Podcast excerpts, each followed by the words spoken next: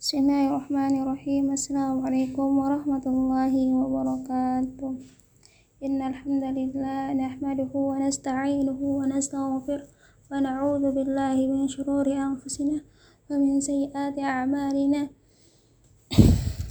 من يهد الله فلا مضل له وما يضلل فلا هادي له Baik adik-adik TPK 16 apa kabarnya semua? Semoga semua dalam keadaan sehat walafiat. Amin amin ya rabbal alamin. Baik, pada kesempatan kali ini kita akan bahas tentang membahas tema merutinkan puasa Senin Kamis. Puasa adalah amalan yang sangat utama. Dengan puasa, seseorang akan terlepas dari berbagai godaan syahwat di dunia dan terlepas dari siksa neraka di akhirat. Puasa pun ada yang diwajibkan dan ada yang disunahkan. Setelah kita menunaikan yang wajib, maka alangkah bagusnya kita bisa menyempurnakannya dengan amalan yang sunnah. Ketahuilah bahwa Puasa sunnah nantinya akan menambal kekurangan yang ada pada puasa wajib. Oleh karena itu, amalan sunnah sudah sepantasnya tidak diremehkan.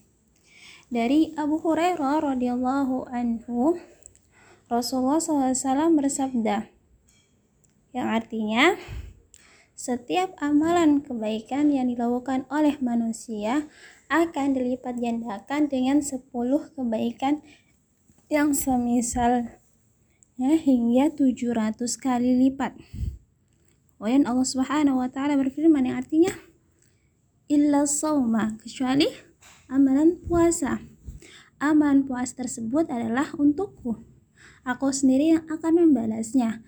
Disebabkan dia telah meninggalkan syahwah dan makanan karenaku. Bagi orang yang berpuasa akan mendapatkan dua kebahagiaan yaitu kebahagiaan ketika dia berbuka dan kebahagiaan ketika berjumpa dengan Robnya. Sungguh, bau mulut orang yang berpuasa lebih harum di sisi Allah daripada bau minyak kasturi. Hadis riwayat Muslim. Dalam riwayat lain dikatakan, Qala kullu amali bani Adam lahu illa siyama fa innahu li. Allah Subhanahu wa taala berfirman yang artinya setiap amalan manusia adalah untukku kecuali puasa. Amalan puasa adalah untukku. Dan dalam riwayat Ahmad dikatakan uh, Allah azza wa jalla kullul amali kafaratun illa sawma wa sawmu li wa ana ajzi bihi. Allah Azza wa Jalla berfirman yang artinya setiap amalan adalah sebagai kafar atau tebusan kecuali amalan puasa. Amalan puasa adalah untukku dan aku sendiri yang akan membalasnya. Hadis riwayat Ahmad. Di antara ganjaran ber berpuasa sebagaimana disebut dalam hadis di atas adalah bahwa pahalanya pahala yang tak terhingga bagi orang yang berpuasa. Kemudian amalan puasa khusus untuk Allah Sebab pahala puasa seseorang memasuki sebab pahala puasa seseorang memasuki surga. Kemudian dua kebahagiaan yang diraih oleh orang yang berpuasa yaitu kebahagiaan ketika ia berbuka dan kebahagiaan ketika berjumpa dengan Rabbnya dan bau mulut orang yang berpuasa di sisi Allah lebih harum daripada bau minyak kasturi. Agar ibadah diterima di sisi Allah, harusnya dipenuhi dua syarat. Yang pertama adalah ikhlas karena Allah dan yang kedua adalah mengikuti tuntunan Nabi Shallallahu Alaihi Wasallam atau dengan kata lain ittiba Rasul. Jika salah satu syarat saja yang tak terpenuhi, maka amal ibadah menjadi tertolak.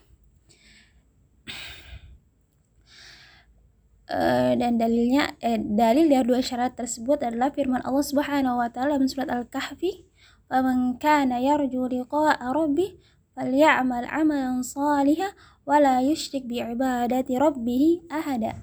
Barang siapa mengharapkan perjumpaan dengan Tuhannya, maka hendaklah ia mengerjakan amal yang soleh dan janganlah ia mempersekutukan seorang pun dalam beribadat kepada Tuhannya. Ibnu Katsir rahimahullah taala menjelaskan maka hendaklah ia mengerjakan amal soleh maksudnya adalah mencocoki syariat itu mengikuti petunjuk Nabi Sallallahu Alaihi Wasallam. Dan janganlah ia mempersekutukan seorang pun dalam beribadah kepada Tuhan maksudnya adalah selalu mengharapkan wajah Allah Subhanahu wa taala dan tidak berbuat syirik padanya. Inilah dua rukun diterima ibadah yaitu harus ikhlas karena Allah dan mengikuti petunjuk Rasulullah Sallallahu Alaihi Wasallam. Al-Fuwail bin Iyad tatkala menjelaskan mengenai firman Allah, beluakum ayyukum ahsanu amala." supaya yang artinya supaya dia menguji kamu siapa di antara kamu yang lebih baik amalannya? Beliau mengatakan amalan yang paling ikhlas dan sob. Maksudnya di sini ada uh, kalimat amal yang dimaksudnya itu adalah amal yang paling ikhlas dan sob. Sob artinya mencocoki tuntunan Nabi Muhammad SAW Lalu Fudel berkata apabila amalan dilakukan dengan ikhlas namun tidak seperti apa yang diajarkan Nabi Muhammad SAW, maka amalan tersebut tidak akan diterima. Begitu pula sebaliknya, apabila suatu amalan dilakukan mengikuti ajaran beliau SAW namun tidak ikhlas, maka amal tersebut tidak akan diterima. Oke, dan dalil anjuran puasa Senin Kamis itu adalah salah satunya uh, yang pertama ada dalil dari Abu Qatadah Al-Ansari radhiyallahu anhu Rasulullah SAW pernah ditanya mengenai puasa pada hari Senin, lantas kemudian beliau menjawab, La kayaumun wulidtu fihi wa yaumun bu'ithtu au unzila alayya fihi. Hari tersebut adalah hari aku lahirkan, hari aku diutus atau diturunkannya wahyu untukku. Kemudian dalil yang keduanya adalah Eh, dari Abu Hurairah radhiyallahu anhu Rasulullah SAW bersabda tu'radul a'malu يوم ال يوم wal khamis fa ahabbu an yu'radu amali wa ana sha'im. Berbagai amal yang artinya berbagai amalan dihadapkan pada Allah pada hari Senin dan Kamis. Maka aku suka jika amalanku dihadapkan sedangkan aku sedang berpuasa. Dan dalil yang ketiga ada dari Aisyah radhiyallahu anha beliau mengatakan inna Rasulullah eh, inna Rasulullah SAW kana yataharra siyamal itsnaini wal khamis bahwa Rasulullah yang artinya bahwa Rasulullah SAW biasa menaruh pilihan berpuasa pada hari Senin dan Kamis. Uh, Faidah puasa Senin Kamis yang pertama adalah beramal pada waktu utama yaitu ketika catatan amal dihadapkan di hadapan Allah, kemudian kemaslahatan untuk badan dikarenakan ada waktu istirahat setiap pekannya. Uh, puasa Senin Kamis dilakukan hampir sama dengan puasa wajib di bulan Ramadan. Dianjurkan untuk mengakhirkan makan sahur dan menyegerakan berbuka. Untuk masalah niat, tidak ada lafaz niat tertentu, niat cukup dalam hati.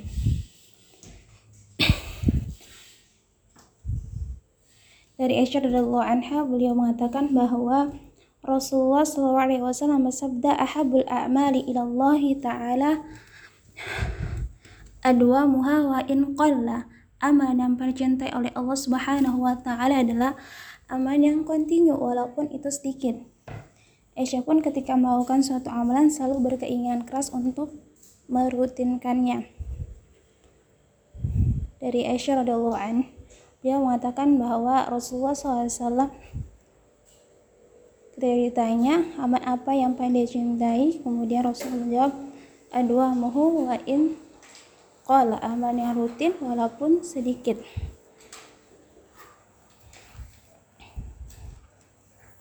Al-Qamah pernah bertanya pada Ummul Mu'minin Aisyah, wahai Ummul Mu'minin, bagaimana Rasulullah SAW beramal? Apakah beliau mengkhusus, mengkhususkan hari-hari tertentu untuk beramal? Kemudian Aisyah menjawab, La kana amaluhu timatun wa ayyukum yastati'u ma kana Rasulullah SAW alaihi Aisyah menjawab, La kana amaluhu dimatun wa ayyukum yastati'u ma kana Rasulullah SAW yastati' Tidak, amalan beliau adalah amalan kontinu. Siapa saja di antara di antara kalian pasti mampu melakukan yang beliau lakukan.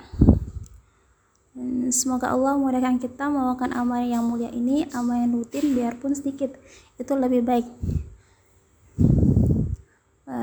cukup sekian. Pak Assalamualaikum warahmatullahi wabarakatuh